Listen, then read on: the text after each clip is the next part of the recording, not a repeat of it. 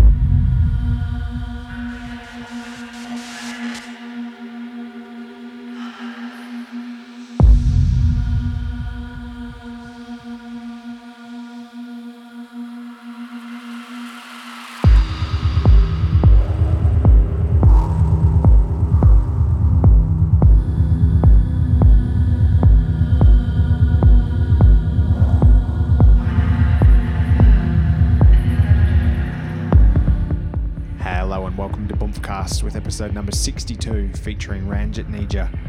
Ranjit is a Melbourne authority when it comes to techno and electronic music, as he has over 12 years worth of experience playing in and around Australia's techno city.